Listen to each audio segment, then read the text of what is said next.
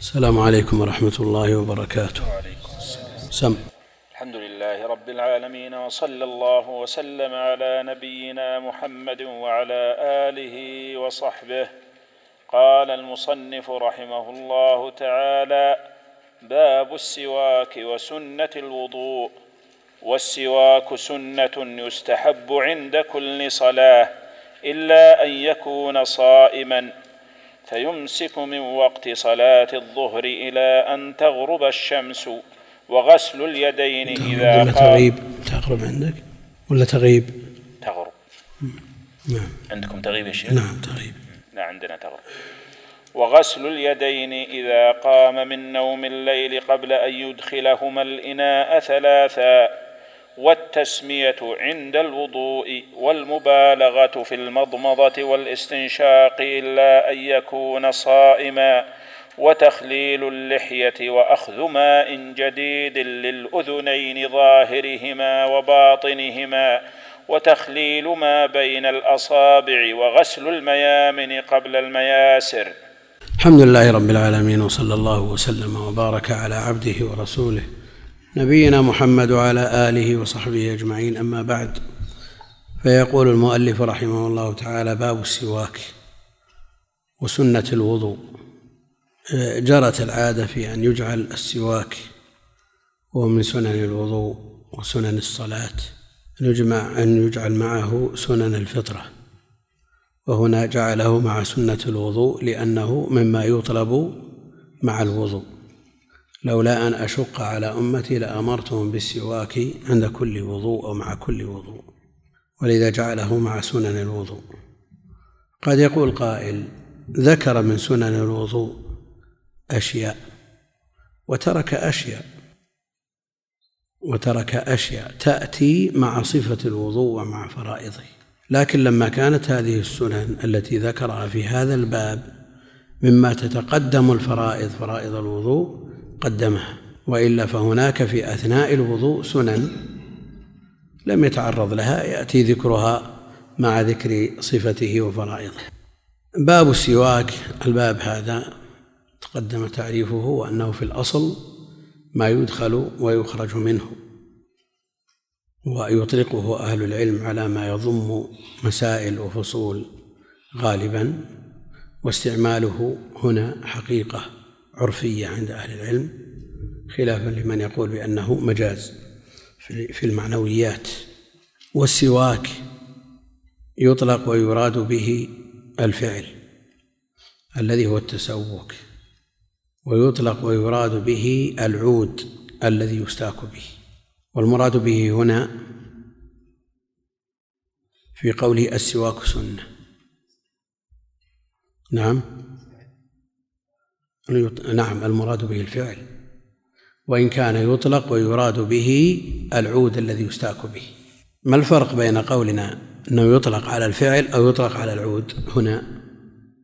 أنك بمجرد اقتناء السواك إذا قلنا إطلاقه على العود سنة. مجرد اقتنائه. وإذا وضعت في جيبك اثنين أو ثلاثة أو خمسة حزت على خمس سنن. لكن المراد به هنا فعل. المكلف وهو الاستياك الذي هو دلك الفم واللسان والأسنان بهذا العود اللين الرطب. وهل يقوم مقام العود ما ينظف الفم كالفرشاة مثلا والأصبع الخشنة والخرقة والمنديل وغير ذلك؟ منهم من يقول لا؟ لا يقوم مقامه شيء. ومنهم من يقول العلة معقولة والمراد والحكمة من تشريعه إزالة ما علق بالفم والأسنان من أبخرة تتصاعد من المعدة أو شيء يدخل من من خارج الفم إليه فيزال فإذا أزيل حصلت السنة. ولا شك أن إزالة ما علق بالفم والأسنان من هذه الأوساخ بالعود أكمل بلا شك. وأفضل الأعواد ما يتخذ من الأراك ما يتخذ من الأراك لأنه لا مضرة فيه البتة ويكرهون بعض الأنواع من الأعواد للضرر الناتج عنها. والسواك سنة. يقول باب السواك وسنة الوضوء سنة. وهي مفرد مضاف تشمل جميع السنن. مفرد المضاف يعم فيعم جميع السنن. قال رحمه الله والسواك سنة. سنة لقوله عليه الصلاة والسلام لولا أن أشق على أمتي لأمرتهم بالسواك. الأمر حاصل والأمر المنفي هنا الممتنع هنا لوجود المشقة لأن لولا حرف امتناع لوجود امتناع الأمر بالسواك لوجود المشقة والأمر الممتنع هنا هو أمر الوجوب لا أمر الاستحباب لأنه جاء الحث عليه في نصوص كثيرة جدا. فعلى هذا السواك سنة عند جماهير أهل العلم. ومنهم من يرى وجوب السواك. وجوب السواك. وهذا ينسب لإسحاق وأيضا داود الظاهري والحديث الذي ذكرناه سواء كان عند كل وضوء أو عند كل صلاة صريح في عدم وجوبه لارتفاع الأمر به. والأمر المرتفع هنا هو أمر الوجوب لا أمر الاستحباب. لثبوته في نصوص كثيرة. الأمر الأصل فيه الوجوب ومن أقوى ما يستدل به على ذلك مثل هذا الحديث لأن الأمر الاستحباب ثابت وأمر الوجوب مرتفع. فأطلق الأمر بإزاء الوجوب هنا مع قوله جل وعلا فليحذر الذين يخالفون عن أمره أن تصيبهم الآية. كل هذا يدل على أن الأصل في الأمر الوجوب إلا إذا وجد صارف يصرفه عن الوجوب إلى الاستحباب. وهنا أمر الوجوب مرتفع ويبقى أمر الاستحباب. يستحب عند كل صلاة. نعم. العلة موجودة العلة موجودة. لا العلة موجودة والمشقة عند إيجابه مع كل وضوء أو مع كل صلاة أسهل من المشقة اللاحقة بوجوبه مطلقا لأن العلة منصوصة يدور معها الحكم العلة منصوصة يدور معها الحكم وهي منصوصة وهي المشقة. فما دامت المشقة موجودة نعم فالوجوب مرتفع في جميع الصور. قال رحمه الله والسواك سنة يستحب عند كل صلاة. وجاء الحديث بهذا النص لولا أن أشق على أمتي لأمرتهم بالسواك عند كل صلاة. وجاء أيضا بلفظ عند كل وضوء. والحديث عند كل صلاة علقه الإمام البخاري. وعند كل وضوء مروي في السنن وهو صحيح. وعلى كل حال الحديث باللفظين صحيح. وإن لم يكن صحيحا لذاته فهو صحيح لغيره. ومثل به الحافظ العراقي للصحيح لغيره.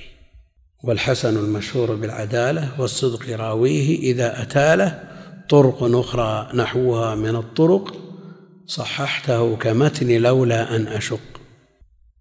كمتن لولا أن أشق. إذ تابعوا محمد بن عمرو عليه فارتقى الصحيح يجري. على كل حال الحديث صحيح باللفظين يستحب عند كل صلاة إلا أن يكون صائما إلا أن يكون صائما. فيمسك من وقت الزوال من الزوال إلى غروب الشمس. من وقت صلاة الظهر يعني من دخول وقت صلاة الظهر بالزوال إلى أن تغيب الشمس. وهذا هو المعتمد في المذهب أنه يمسك عن الاستياك عند صلاة الظهر والعصر إلى أن تغرب الشمس. فلا يستاك عند الوضوء لهما ولا عند أداء هاتين الصلاتين ولا يستاك فيما بينهم. لماذا؟ قالوا لأنه في هذا الوقت من الزوال إلى الغروب يبدأ التغير التغير الناشئ عن الصوم الذي هو خلوف فم الصائم. وجاء مدحه بأنه أطيب عند الله من ريح المسك. وما دام الخلوف ممدوحا شرعا فلا تطلب إزالته. فالممدوح يطلب بقاؤه لا إزالته. وحينئذ لا يستحب الصيام بل أطلق بعضهم الكراهة أو خلاف الأولى. لأن إزالة المحبوب الممدوح شرعا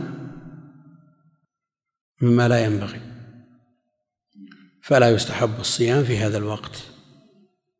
وجاء فيه خبر ضعيف. إذا صمتم فاستاكوا بالغداة ولا تستاكوا بالعشي وهو ضعيف. لكن عموم الأحاديث وعموم النصوص يشمل هذا الوقت المستثنى عندهم. فالصواب أنه مستحب في كل وقت للصائم وغيره. مستحب في كل وقت للصائم وغيره. وأما ما عللوا به من إزالة الخلوف خلوف فم الصائم الممدوح شرعا فإن هذه الرائحة لا تنبعث من الأسنان وإنما تنبعث من المعدة. ولو قلنا بهذا لقلنا إن هذا الخلوف يستمر عدم تستمر عدم إزالته إلى ما بعد الغروب. شو المانع؟ لأنه محبوب إلى الله جل وعلا قبل الغروب وبعده. نعم. على كل حال التعليل ضعيف الذي عللوا به ضعيف. الذي عللوا به ضعيف وعلى هذا يبقى الاستحباب عند كل صلاة وعند كل وضوء. للصائم وغيره. والروائح والخلوف الممدوح إنما ينبعث من المعدة لا من الأسنان. فيبقى الحديث على إطلاقه. إلا أن يكون صائما فيمسك من وقت صلاة الظهر إلى أن تغيب الشمس. عرفنا أنه يستحب عند الوضوء وعند الصلاة وعند تغير الفم وعند إطالة السكوت لأنه سبب للتغير وعند الاستيقاظ من النوم كما كان يفعله عليه الصلاة والسلام وإذا دخل إلى منزله المقصود أنه يستحب في مواطن كثيرة ويتأكد استحبابه عند التغير عند التغير. قال رحمه الله وغسل اليدين يعني يستحب غسل اليدين لأنه معطوف على السواك. وغسل اليدين يعني يستحب غسل اليدين إذا قام من نوم الليل إلا أن قبل أن يدخلهما الإناء ثلاثا. يستحب. والحديث الصحيح إذا استيقظ أحدكم من نومه فلا يغمسهما في الإناء أو فلا يدخلهما في الماء حتى يغسلهما ثلاثا. حتى يغسلهما ثلاثا. في رواية أمر فليغسلهما ثلاثا قبل أن يدخلهما في الإناء فإنه لا يدري أين باتت يده. المؤلف يقول يستحب. العطف على نية تكرار العامل. العطف على نية تكرار العامل. فكأنه قال ويستحب غسل اليدين إذا قام من نوم الليل قبل أن يدخلهما الإناء ثلاثا. والأمر ظاهر في الحديث. والأمر في الأصل يقتضي الوجوب. فما الصارف له عن الوجوب إلى الاستحباب؟ الصارف قالوا العلة. العلة تصرف الأمر من الوجوب إلى الاستحباب. كيف تصرف العلة؟ فإنه لا يدري أين باتت يده. هذه العلة مؤثرة في الماء أو غير مؤثرة؟ تؤثر ولا ما تؤثر؟ لأن الأصل أن اليد طاهرة.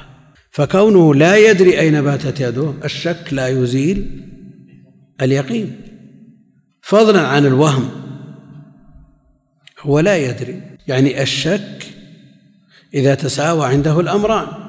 لكن إذا انتبه من نومه ما الذي يغلب على ظنه؟ أن اليد طاهرة ولا نجسة؟ يعني الغالب على الظن أنها طاهرة. واحتماله ضعيف أنها تلوثت بشيء فهو لا يدري أين باتت يده. فعلى هذا يكون احتمال النجاسة مرجوح واحتمال الطهارة الذي هو الأصل راجح. إذا يكون هذا من باب الشك أو الوهم يعني احتمال المرجوح مع الراجح. الراجح ظن والمرجوح وهم. وإذا استوى الأمران فهو شك. وإذا كان الشك عند أهل العلم لا يزيل اليقين فمن باب أولى الوهم. فالعلة هنا تصرف الأمر فليغسلهما ثلاثا من الوجوب إلى الاستحباب. هذا عند من يعلق هذا الأمر بهذه العلة. عند من يعلق الأمر بهذه العلة وهي علة منصوصة وهي واضحة في في ترتيب الحكم عليها. ومن يقول إن العلة غير معقولة ما ندري وش يصير إذا نام ما يدري الإنسان ماذا يحدث له فهي غير معقولة. فالأمر للتعبد. الذي يقول الأمر تعبدي يتجه عنده القول بالوجوب. وعلى أي حال سواء قلنا أن العلة معقولة فإنه لا يدري أين باتت يده ومنصوصة لكنها صرفت الأمر من الوجوب إلى الاستحباب أو قلنا أنه للتعبد. ولذا لا أثر في الحكم فيما إذا لو جزم وقطع بأن اليد طاهرة. بأن أدخلها في كيس أو ربطها. لا يتغير الحكم. فهل يؤثر إدخال اليد في الإناء قبل غسلها ثلاثا؟ في الماء أو لا يؤثر؟ على الاحتمالين. إذا قلنا تعبد نعم لا يؤثر. إذا قلنا إنها أن العلة منصوصة ومعقولة لكنها صرفت الأمر من الوجوب إلى الاستحباب أيضا نعم. لا لا يؤثر. لا يؤثر أيضا. لأن الشك لا يزيل اليقين. عندهم عند الحنابلة وقد تقدم أنه إذا غمست في الإناء يد القائم من النوم يتأثر ولا ما يتأثر؟ يتأثر. كيف يتأثر الماء والعلة؟ قلنا إنها تعبد مجرد تعبد. وللطاهرة فيما يغلب على الظن العلة تعبدية أو إذا أحلنا الحكم على العلة المنصوصة فإنه لا يدري وحينئذ نقول كونه لا يدري هذا أشد أحواله أن يكون شكا أن يرتقي إلى الشك. والشك لا يزيل اليقين وحينئذ تبقى اليد على الطهارة ولا تؤثر في الماء. إذا ما معول الحنابلة في قولهم؟ أنه أن غمس القائم من من النوم يده في الإناء يسلبه الطهورية ويكون طاهرا. نعم. نهى في الحديث. ولو لم يكن مؤثرا بماء لم ينهى. نعم. الأمر بالإراقة. نعم. لا أدري أنا بقى. هو النهي صريح وصحيح ما في إشكال. لكن تأثير هذا الغمس في الماء وقلنا أنه شك والشك لا يرفع اليقين أو قلنا أنه تعبدي فيبقى أنه آثم إذا غمس يده ولا أثر له في لأن الجهة منفكة. الجهة حينئذ تكون منفكة إذا قلنا أن اليد طاهرة. إذا حكمنا بطهارتها فتكون آه، لا أثر لها في الماء على على الاحتمالين. نعم. كيف؟ لا ما في إلا على رواية فليرقه. إن غمسها فليرقه. لا مع أن الرواية ضعيفة. الرواية على كل حال ضعيفة. الحنابلة يقولون يعللون بعلل يقولون أن النائم لا يدري عن شيء. وهو نص في الحديث فإنه لا يدري أين باتت يده. وبلاد الحجاز بلاد حارة. بلاد حارة. وأكثر استعمالهم لإزالة النجاسة بالأحجار. وإزالة النجاسة بالأحجار. لا تزيل الماء لا تنقي المكان بالكلية لأن الضابط في الاستنجاء أن لا يبقى إلا أثر لا يزيله إلا الماء. وعلى هذا الطهارة بالاستجمار تنقي مثل الماء أو لا تنقي؟ لا تنقي. ومع شدة الحر في بلاد الحجاز سيلان العرق على هذا المحل والاحتمال أيضا وارد في أن آه، يحتاج إلى حك هذه أو لمس هذه الجهة من بدنه أو هذا الجزء من بدنه الذي الأصل فيه أنه ما تنظف ولا زالت عنه النجاسة بالكلية واختلط بالعرق وترطب ينجس اليد مع ثبوت الأمر والنهي عن إدخال اليد في الإناء. فهنا يحدث من مجموع الأمرين ثبوت الأمر والنهي عن الإدخال مع العلة التي أبدوها. نعم يحدث غلبة ظن يعني أما العلة التي في الحديث فإنه لا يدري. كونه لا يدري بمفردها تحدث غلبة ظن ولا لا؟ يعني أكثر ما تفيد شك. أكثر ما تفيد شك. لكن بال بالحال التي ذكروها والعلة التي أبدوها من أن أهل من أن الحجاز بلاد حارة. وفي الغالب يستعملون في إزالة النجاسة الأحجار وكثيرا من كثير من الناس تطيش يده في أي مكان. أحيانا يحك إبطه أحيانا يحك رأسه أحيانا يحك رجله وأحيانا يحك أي منطقة تستدعي ذلك. فعندهم هذا يفيد غلبة ظن أن اليد تنجست. أن اليد تنجست. فعلى هذا إذا أدخلها في الإناء تأثر الماء. لكن إذا أفاد غلبة ظن أن اليد تنجست. لماذا ينتقل الماء من كونه طهور إلى طاهر ولا ينتقل إلى كونه نجس عندهم؟ وما قلنا أن الأحكام معلقة بغلبة الظن. لا إذا قلنا شك ما صار لها أثر لأن عندنا يقين سابق. لكن إذا قلنا غلبة ظن مع ما أبدوه من حال أهل الحجاز وظرفهم قوي الشك وصل إلى غلبة الظن. لكن لماذا يكون ينتقل من كونه طهور إلى كونه طاهر ولا ينتقل إلى كونه نجس؟ والحكم مبني على غلبة الظن ما يلزم القطع. نعم يا أخي. هو ما هو بيقين لكن الأحكام معلقة بغلبة الظن. لأن عندنا مراتب العلم اليقيني القطعي الذي لا يحتمل للنقيض والظن وهو الاحتمال الراجح والشك وهو الاحتمال المساوي والوهم وهو الاحتمال المرجوح. يعني لو أخذنا بمجرد العلة قلنا قلنا لا بمجرد العلة قلنا وهم. إن ارتقى إلى جهة شك وصل إلى شك. لكن متى نرقيه إلى غلبة الظن؟ بما أبدوه من حال أهل الحجاز. وأيضا هذا فيه ما فيه. لأن النبي عليه الصلاة والسلام بعث للعالمين. إلا إذا قلنا أن الخطاب متجه إلى أهل الحجاز مثل ولكن شرقوا أو غربوا لأهل المدينة. لأن سياق بعض الأحاديث يدل على أنه مقصود به أناس مخصوصين. لكن مثل هذا الحديث هل هو خاص بأهل الحجاز أو للأمة عامة؟ حتى في البلاد الباردة التي لا يعرق أهلها. الأصل العموم. الأصل عموم الرسالة عامة للناس كلهم. وعلى سبيل التنزل أن هذا خطاب لأهل البلاد الحارة. وأفادت العلة غلبة ظن بما احتف بها من حالهم.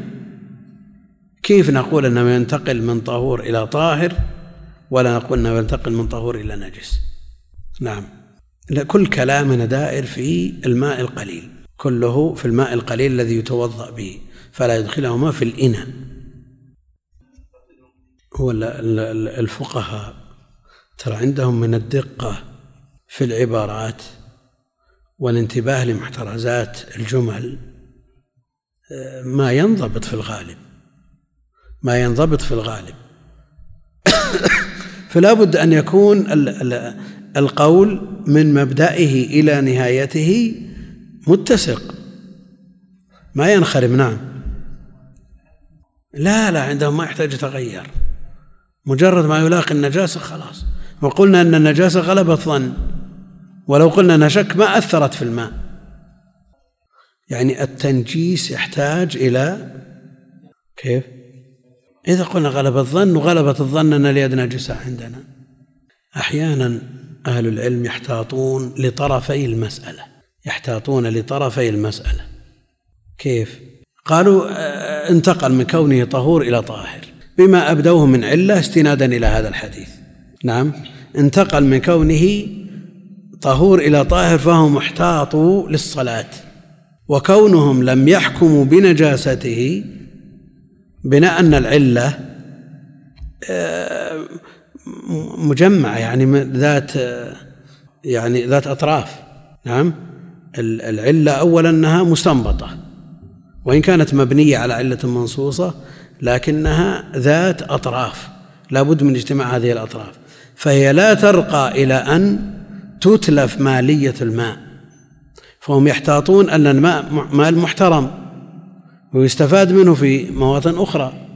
فهم يحتاطون للماء بكونه طاهر فيستفاد منه في غير الصلاة ويحتاطون للصلاة التي هي أعظم أركان الإسلام فيحتاطون للطرفين. احتياط في مثل هذا للطرفين مثلا ادعت امرأة أنها أرضعت فلانة لكن قالت ما أدري هل أرضعتها رضعتين ثلاث أربع ما أدري. نقول نحتاج من الجهتين. أولادها لا يتزوجون هذه البنت. لاحتمال أن يكون النصاب اكتمل. وأيضا هذه البنت لا تكشف لهم لاحتمال أن يكون العدد ناقص والرضاعة غير محرم. ولذا قال النبي عليه الصلاة والسلام هو لك يا عبد بن زمعة واحتجبي منه يا سودة. فالحنابلة الذي يظهر أنهم احتاطوا للطرفين لطرفي المسألة. لطرفي المسألة. وعلى كل حال عندنا النهي صريح والأمر صريح. فالمتجه أنه لا يجوز بل يحرم إدخال اليد قبل غسلها ثلاثا في الإناء ومع ذلك لو أدخلها لا أثر له في الماء لأنها طاهرة ولا ولا شيء يدل على نجاستها نعم كيف؟ تعبدي وش المانع؟ العلم منصوص عليها متفق عند أهل العلم على أن الشك لا يزيل اليقين وجاء بذلك أحاديث منها فلا ينصرف حتى يسمع صوتا أو يجد ريحا. الأدلة المقررة لهذه القاعدة متكاثرة في الشرع فهي قاعدة معتبرة. فتكون هذه العلة للتحريم علة للتحريم مع التعبد بهذا اللفظ الصحيح الصريح ومع ذلك يبقى الماء على طهوريته. نعم. طاهر نجس ولا طاهر؟ هو الماء. المركبة. المركبة. يعني لا إذا انتقلت عن مكانها ما صارت مخففة. في موضعها معفو عنها لكن إذا انتقلت ما تصير مخففة عندهم ولا معفو عنها. إيه. يغسل يجب غسله. إيه. يجب غسله نعم. لكن عندنا المظنة وصلت إلى حد المئنة كما يقول العلم في النوم. كل شيء ينفتح العين كأسة. لكن هنا اللي يغلب على الظن مع وجود الملابس المحكمة ومع وجود الآية صح لا يدري لا يدري. وكونه لا يدري أيضا لا يعني أنها أنها أنها هل تنجست أو ما تنجست. لا يدري. كونه لا يدري يدل على أن هناك شيء تعبدي.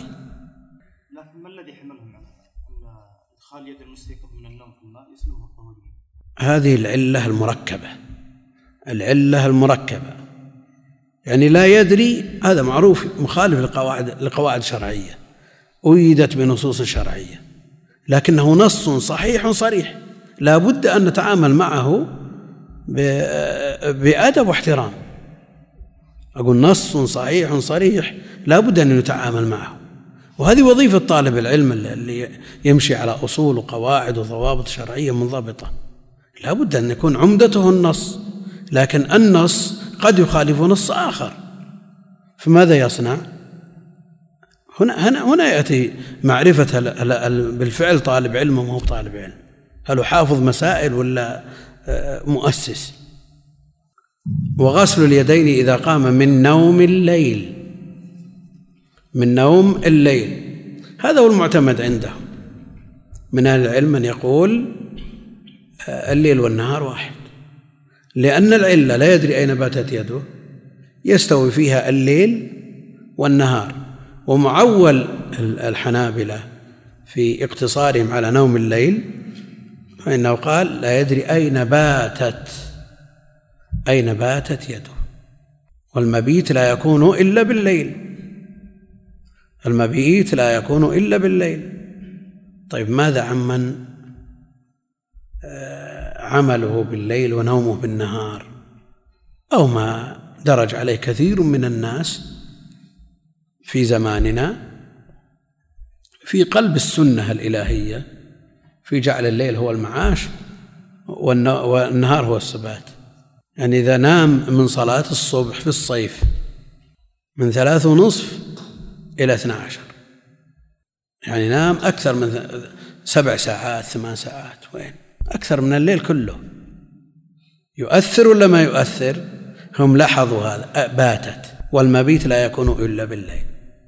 وغيرهم قال المبيت المقصود به النوم. يطلق على عموم النوم.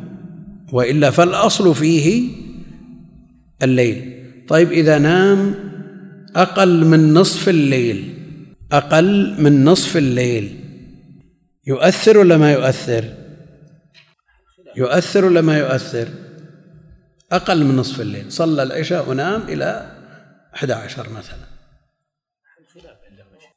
نعم. النوم ينطبق عليه صحيح لكن مبيت مبيت إذا قلنا المبيت بمنى المبيت بمزدلفة هم قالوا أنه غالب الليل يعني أكثر من نصف الليل. فهل هذا مثله؟ نعم. فهل هذا مثله؟ طردا وعكسا. يعني إن قلت نعم فلا بد أن يكون أكثر من نصف الليل. وإن قلت لا قلت في مبيت مزدلفة ومنى يجزي أقل من نصف الليل. مسألة طردية وعكسية. أو نقول المقصود ما تتحقق به العلة.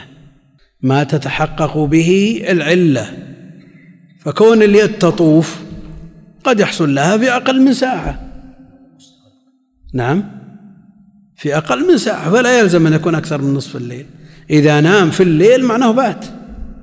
وغسل اليدين إذا قام من نوم الليل. عرفنا حمدتهم في هذا ومن أهل العلم من يرى أنه سواء كان ليل أو نهار فلا فرق لأن المقصود ما تتحقق به العلة فإنه لا يدري وهو لا يدري سواء كان بالليل أو كان بالنهار. نعم.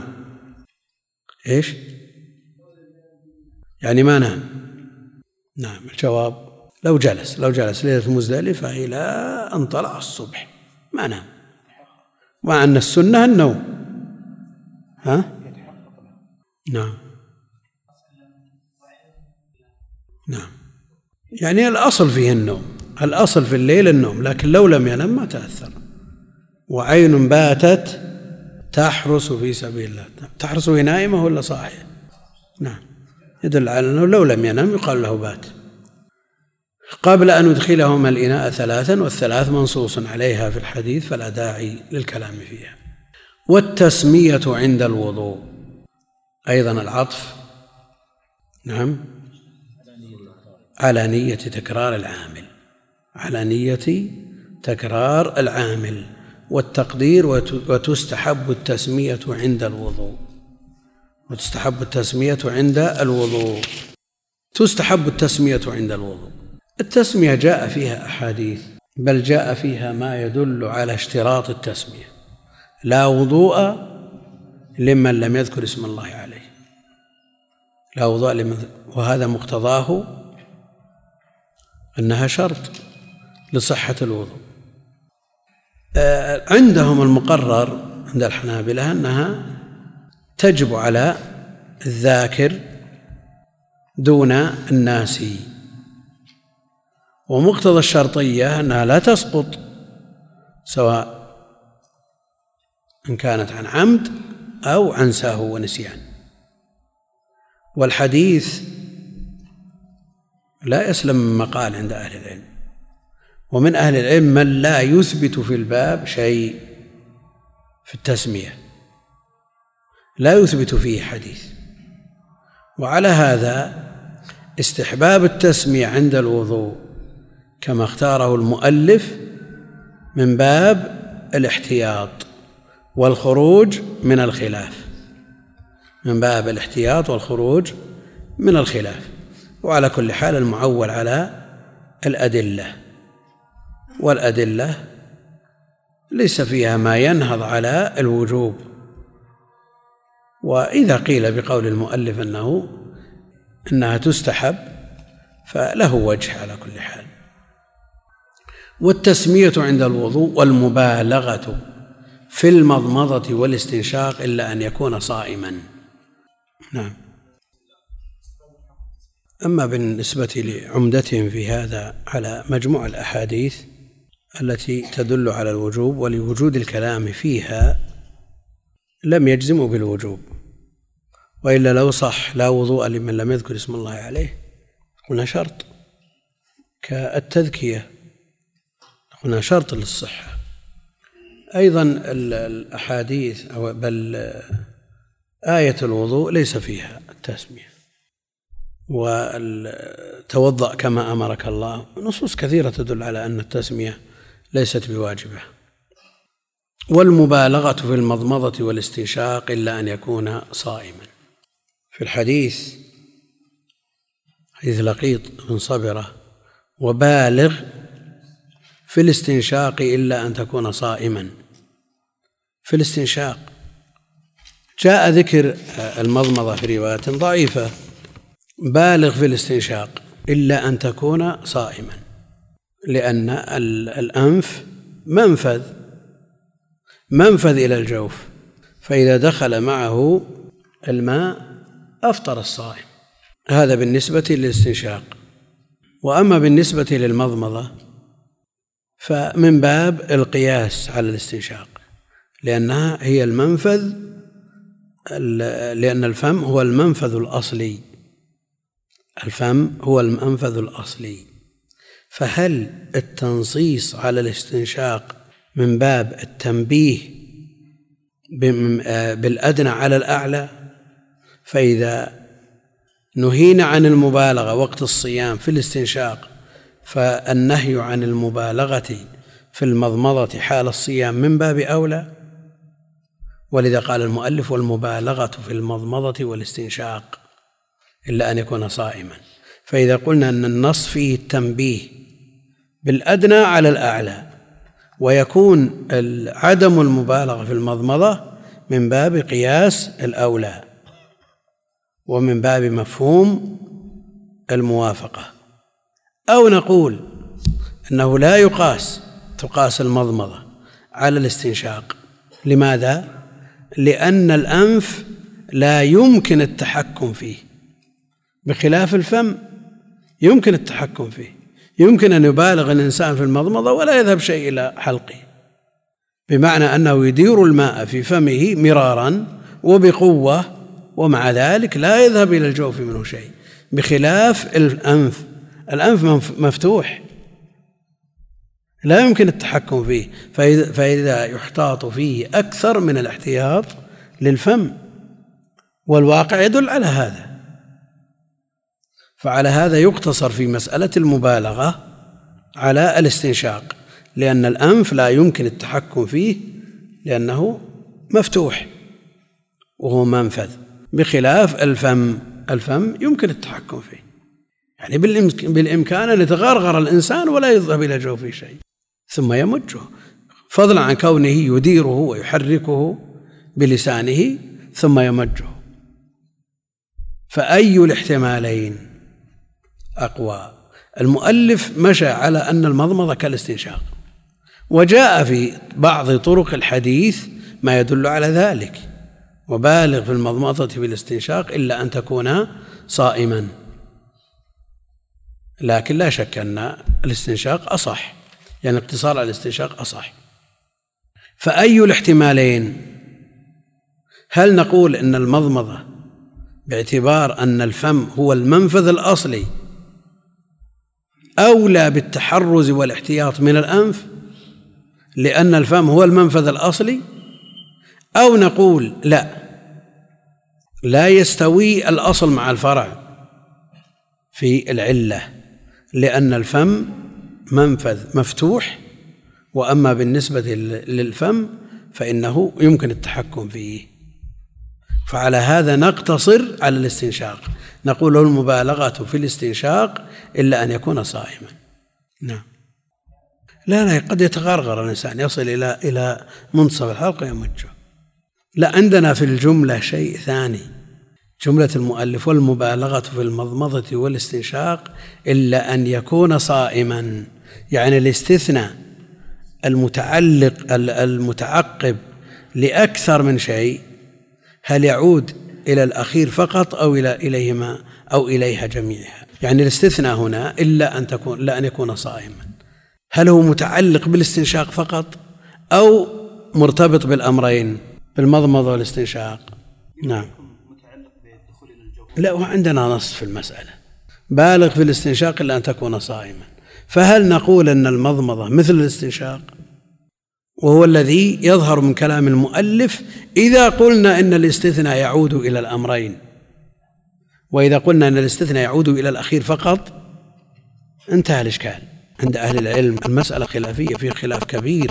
الاستثناء المتعقب لجملة أو لوصف هل يعود إلى الجميع أو إلى الأخير. يعني من أوضح ما يمثل به قوله جل وعلا في إلقاذف فاجلدوهم ثمانين جلدة. ولا تقبلوا لهم شهادة أبدا وأولئك هم الفاسقون إلا الذين تابوا. عندنا ثلاث جمل. اجلدوهم ثمانين جلدة. ولا تقبلوا لهم شهادة أبدا وأولئك هم الفاسقون إلا الذين تابوا. هذا الاستثناء تعقب ثلاث جمل. كونه يعود إلى الأخيرة هذا محل إجماع. أن الفسق يرتفع إذا جلد الحد.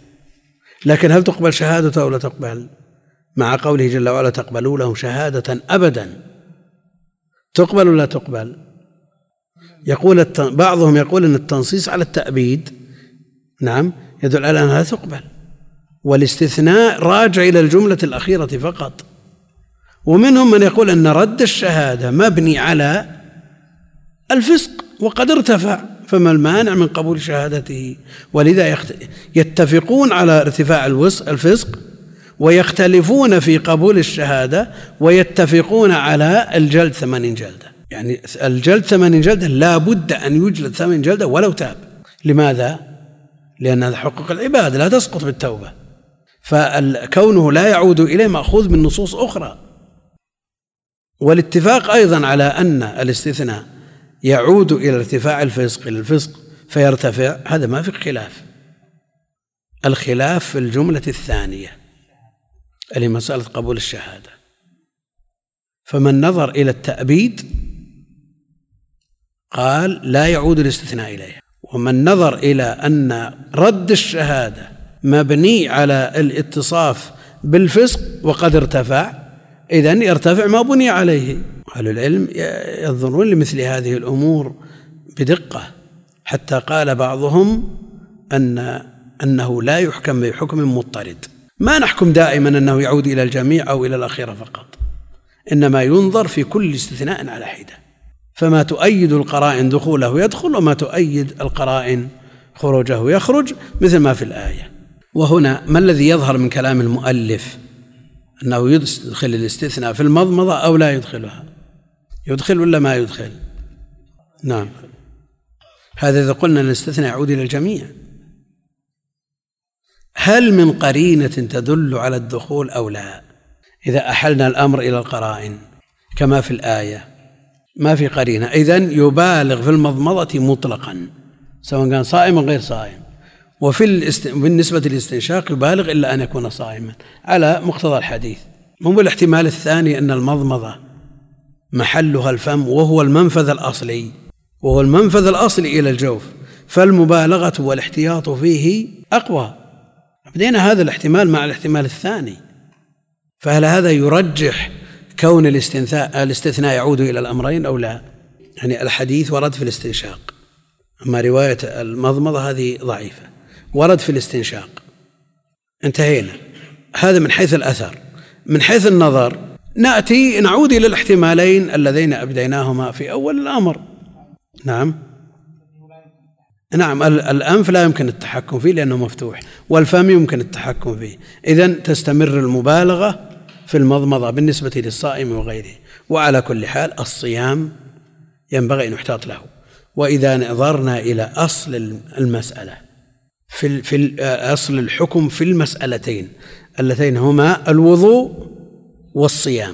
يعني إذا قارنا بين المحافظة على الصيام والمحافظة على المضمضة. المحافظة على الصيام والمحافظة على الاستنشاق.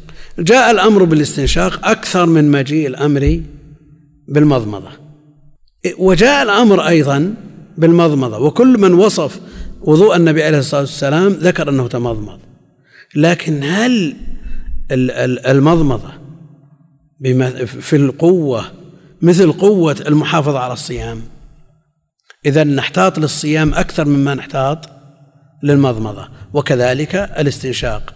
وإذا نص على الاستنشاق مع أن الأمر به أكثر فلأن تدخل المضمضة فيه من باب أولى فيحتاط الإنسان لصيامه لئلا يبطله لا سيما إذا كان فريضة. نعم. يحصل بها الكمال نعم. أنا قلت يعني ينظر إلى الأمرين أيهما آه، يجب الاحتياط له أكثر. لا لا شك أن الصيام يحتاط له أكثر لا سيما إذا كان الفرض. على أن المضمضة والاستنشاق على ما سيأتي محل خلاف طويل بين أهل العلم بالنسبة لوجوبهما.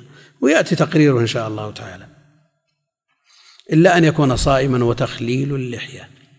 نأخذ هذا ولا نقف عليه؟ اللهم صل وسلم وبارك على عبدك ورسولك. هذا يقول ما قولكم في كتب وجدت في تركة طالب علم قد كتب عليها وقف لله تعالى ويظهر أنها من الكتب التي تطبع للتوزيع على طلبة العلم ولا تباع فهل يكون طلبة العلم من أبنائه أحق بها أو يلزمهم وضعها في مكتبة عامة. على كل حال وجودها في مكتبة هذا الشخص أفادت الاختصاص. لا تفيد ملك لكنها تفيد اختصاص فهو أحق بها من غيره. وعلى كل حال أولاده إذا كان فيهم من ينتفع بها فهم أحق بها من غيرهم تبعا له.